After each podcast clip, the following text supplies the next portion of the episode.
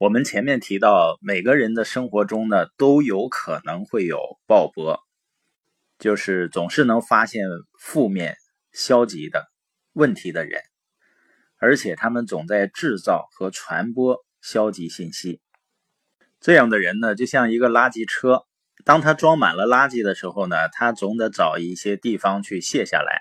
如果你总是允许别人向你身上倾倒，而且不加阻止，他们就把你当成垃圾池了，会一直找你。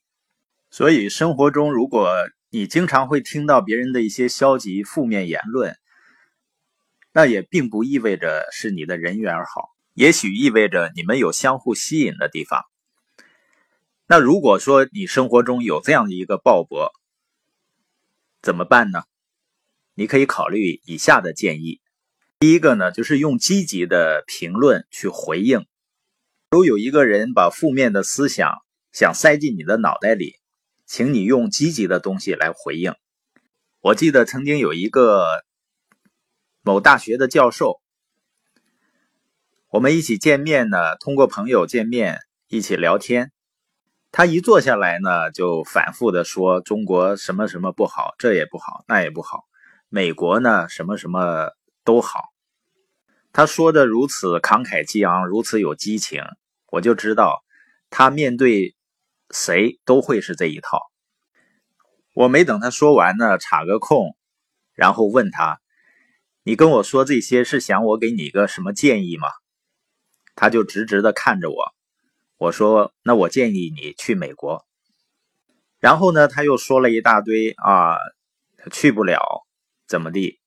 我说，那我们就要学会喜欢上我们必须要一直待着的地方。所以，人们的评价如果是关于某种事物、某种情况的负面，你可以想办法去发现好的一面；如果是关于一个人的，你就说一说你观察到的这个人身上的优点，不要去附和。如果你附和他这个人糟糕的地方，我相信这个人，他极有可能的情况下会当着别人说你的不是。另外呢，你可能无法控制别人说什么，但是呢，你可以控制自己不听。第二点呢，就是表达你对被鲍勃批评的人的关切。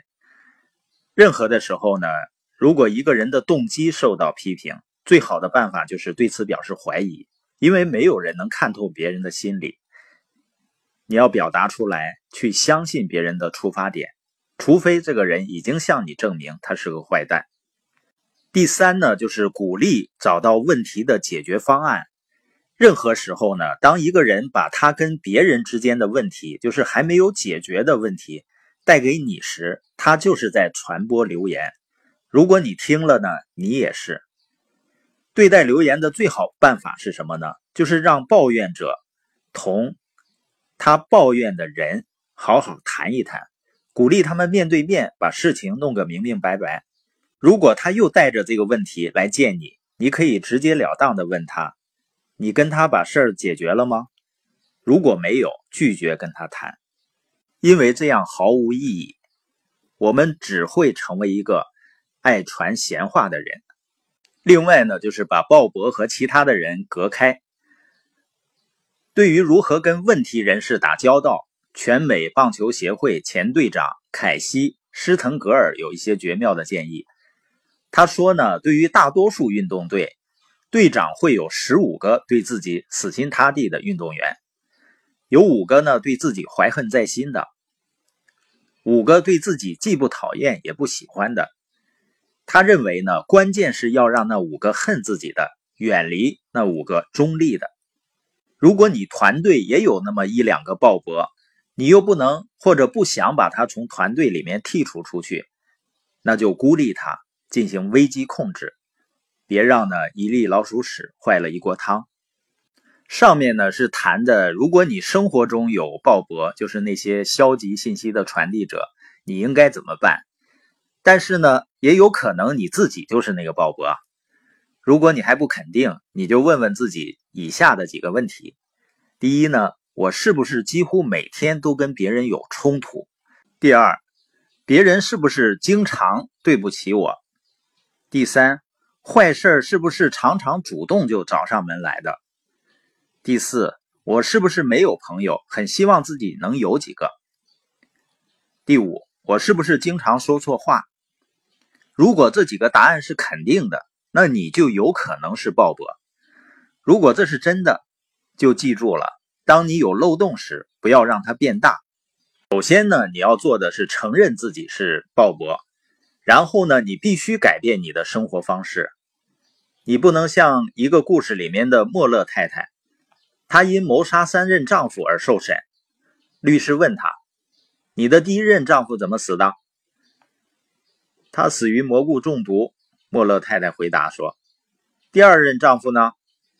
律师又问：“也是死于蘑菇中毒。”莫勒太太答道：“那么好吧。”律师又问。你的第三任丈夫呢？莫勒太太回答说：“他死于脑震荡。”律师很吃惊，这是怎么回事？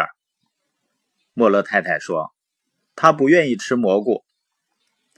改变并不容易的，而且没有捷径可走。”在《穿越黑暗》一书的作者尼尔·安德森说：“研究发现呢，在普通的家庭里。”一个孩子平均受十次批评才会得到一次夸奖，学校里呢也只比这好一点。孩子们每听到老师的一次夸奖，平均要挨七次批评。毫不奇怪，为什么这么多孩子在成长的过程中觉得自己是失败的？父母和老师在每天谈话中传递给他们的这种信息。研究还发现呢，需要四次夸奖才能抵消一次批评带来的负面影响。